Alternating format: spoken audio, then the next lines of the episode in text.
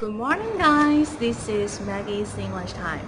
今天我们要讲的一个口语话题呢，是最近很多学生给我留言说，他们觉得自己的一个语音语调断句的问题，哈，非常的薄弱。OK，那么我们今天首先要讲的是一个断句中的小技巧。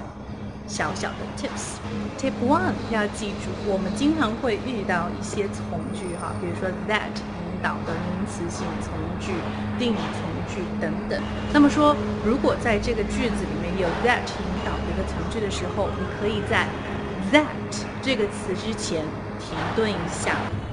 好的，那给大家来展示两个例句哈。第一个例句是这样说的：我告诉过你不要走到那个地方去。I told you that you should not go to that place. I told you that you should not go to that place. 好，第二个例句，我们觉得每天练习口语是非常必要的。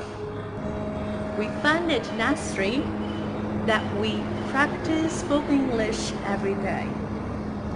We find it necessary that we practice spoken English every day.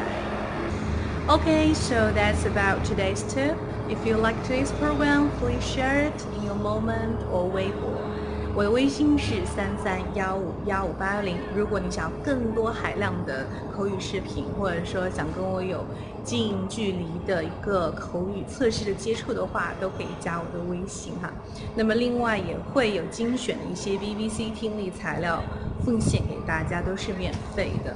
All right, so that's pretty much about today. See you soon. Bye.